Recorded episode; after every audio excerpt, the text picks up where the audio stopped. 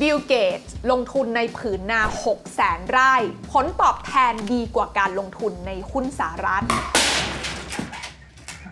มหาเศรษฐีบนโลกนี้เนี่ยนะคะก็ต้องบอกว่าแต่ละคนเนี่ยมีความชำนาญในแง่มุมของการสร้างความมั่งคั่งจากการลงทุนที่แตกต่างกันนะคะ อย่างจอร์จโซรอสเองเนี่ยเขาก็สร้างความมั่งคั่งจากการเก็งกำไรค่าเงินจนรวยมหาศาลนะคะ หรือว่าคุณปู่วอร์เรนบัฟเฟตเองเนี่ยก็สร้างความมั่งคั่งจากการลงทุนในแนวทางแบบเน้นคุณค่า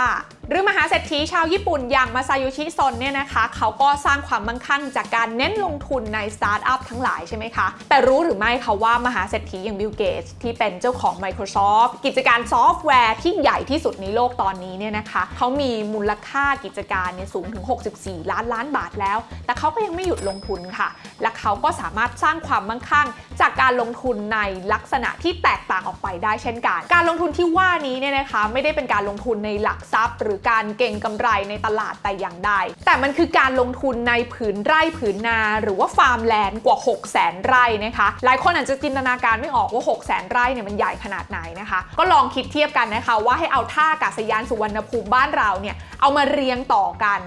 27 แห่งนะคะทำไมบิลเกตถึงเลือกลงทุนใน farmland มากขนาดนี้ แล้วผลตอบแทนจากการลงทุนใน farmland มองย้อนกลับไปเนี่ยนะคะ ต้องบอกว่าไม่ธรรมดาเลย เพราะว่าเขาสามารถสร้างผลตอบแทนได้ดีกว่าการลงทุนในหุ้นสหรัฐอเมริกาซะอีก การลงทุนครั้งนี้ของบิลเกตจะเป็นอย่างไร ลงทุนแมนจะเล่าให้ฟัง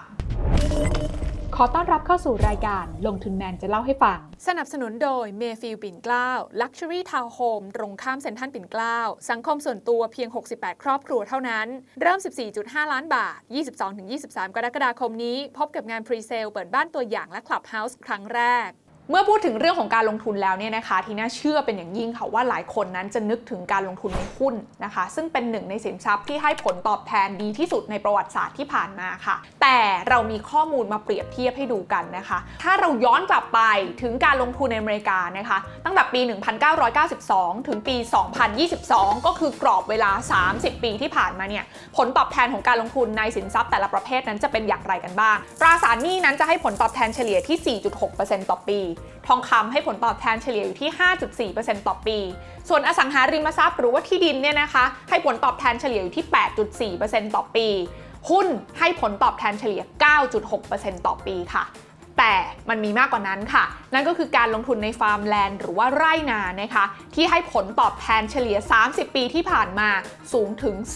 10.7%ต่อปีค่ะ ถึงตรงนี้เนี่ยนะคะ ทีน่าเชื่อว่าคำถามที่หลายคนกำลังคิดอยู่ก็คือว่า เอ๊ะทำไมมันไม่เหมือนกับที่เราเคยเข้าใจมาว่าที่ไหนก็ตามที่ผลตอบแทนสูงจะมีความเสี่ยงสูงนะคะ ก็มีตัวเลขนะคะที่เขาไปเก็บสถิติกันมานะคะว่าไอ้ความเสี่ยงของการลงทุนใน farmland เนี่ยมันสูงขนาดไหน ซึ่งตัวเลขที่ใช้ชี้วัดความความเสี่ยงนี้เนี่ยเขาจะเรียกกันว่า standard deviation หรือว่าค่า SD นะคะ ซึ่ง farmland เนี่ยอยู่ที่ประมาณ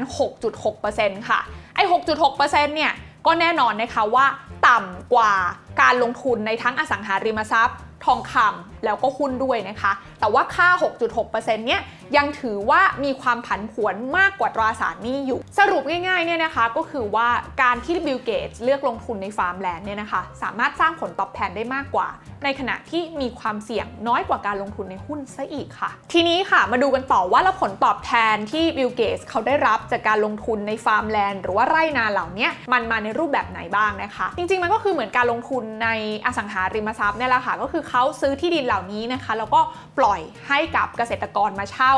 แต่สำหรับบิลเกตเองเนี่ยเขาบอกว่านอกเหนือจากตัวเม็ดเงินที่เขาได้รับในนามของค่าเช่าแล้วเนี่ยอีกอย่างหนึ่งที่เขาได้ก็คือการสร้างงานสร้างอาชีพนะคะให้กับเกษตรกรทั้งหลายที่มาเช่าพื้นที่ของเขาทำกินนั่นเอง แล้วนอกจากที่นาเหล่านี้แล้วเนี่ยนะคะบิลเกตยังลงทุนในอะไรอีกบ้าง ก็ต้องบอกว่าจริง ๆ แล้วเนี่ยสิ่งที่บิลเกตเขาไปลงทุนเนี่ยด้วยเงินเขาเยอะมากใช่ไหมคะเขาคงไม่สามารถเปิด Google Map แล้วก็จิ้มได้นะคะ ว่าเขาจะเลือกลงทุนที่ตรงไหนอย่างไร แล้วก็บินไปดูซะหน่อยว่าที่ตรงนั้นทำเลเป็นยังไง คงทำแบบนั้นไม่ได้นะคะเขาเนี่ยมีผู้จัดการสินทรัพย์ค่ะที่มีความเก่งกาจมากนะคะ ก็คือคุณไมเคิลลาร์สันนะคะ ที่เขาเนี่ยจะบริหารจัดการสินทรัพย์ทั้งหมดของบิลเกตส์ให้นะคะ ผ่านบริษัทที่ชื่อว่า Cascade Investment ค่ะ ซึ่งก็มีการเปิดเผยนะคะ รายละเอียดของสินทรัพย์ของบิลเกตส์เนี่ยแหละค่ะว่า Cascade Investment นั้นเอาไปลงทุนในอะไรกันบ้าง 5 อันดับแรกเนี่ยก็คือ 1. Microsoft บริษัทที่เขาก่อตั้งขึ้นมาค่ะเขาลงทุนอยู่ในสัดส่วนประมาณ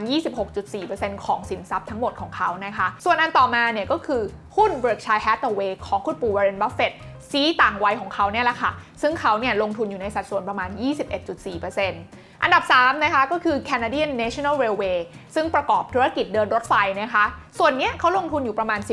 18.2%และส่วนทีสี่ 4 นะคะ เป็นการลงทุนในธุรกิจที่เกี่ยวเนื่องกับ waste management หรือว่าธุรกิจบำบัดน้ำเสียบำบัดขยะต่างๆนะคะ ซึ่งเขาก็มีความเชื่อในเรื่องนี้มากนะคะ ก็คิดเป็นสัดส่วนอยู่ประมาณ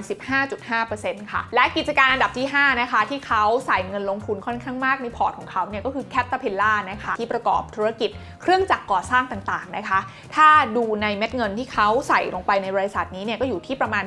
4.9%ของทั้งพอร์ตเขานั่นเองค่ะ นอกเหนือจากกิจการที่เล่าไปเมื่อกี้นี้เนี่ยนะคะ ทางบิลเกตเขาก็ยังมีการลงทุนใน John Deere นะคะ ซึ่งเป็นธุรกิจเครื่องจักรเกษตรกรรมนะคะ ซึ่งก็สอดคล้องกันนะคะกับแนวทางการลงทุนใน farmland ของเขาด้วยเช่นกันค่ะ และถ้าเราเนี่ยนะคะมามองในมิติของพอร์ตภาพรวมของบิลเกตเนี่ยนะคะจากตัวเลขที่ Cascade Investment เนี่ยเป็นคนถืออยู่เนี่ย ณ ปัจจุบันนั้นก็จะคิดเป็นมูลค่าทรัพย์สินสุทธิของ Bill Gates สูงถึง 2.4 ล้านล้านบาทกันเลยทีเดียวค่ะ ปิดท้ายด้วยข่าวลือที่น่าสนใจนะคะ ถ้าใครติดตามข่าวเนี่ยน่าจะเคยได้ยินนะคะว่ามันมีทฤษฎีสมคบคิดค่ะ ที่บอกว่าบิลเกตเนี่ยปัจจุบันเนี่ยเขาลงทุนในพวก farmland เยอะมากใช่ไหมคะแล้วจริง ๆ แล้วเนี่ยเขาคือเจ้าของตัวจริงนะคะของผืนไร่นากว่า 80%ในสหรัฐอเมริกาทั้งหมดค่ะ แต่พอบิลเกตได้ทราบถึงข่าวลือนี้เนี่ยเขาก็ออกมาเปิดเผย แล้วก็ชี้แจงนะคะว่าไม่จริงนะคะ จริง ๆ แล้วเนี่ยเขามีสัดส่วนการลงทุนในที่ดินผืนไร่ผืนนาของสหรัฐอเมริกาเนี่ยแค่1 ใน 4,000 เท่านั้นเอง ซึ่งถ้าคิดเป็นเปอร์เซ็นต์เนี่ยนะคะ ก็คิดเป็นสัดส่วนแค่เพียง 0.025%ของพื้นที่ไร่งานในสหรัฐอเมริกาทั้งหมดนั่นเอง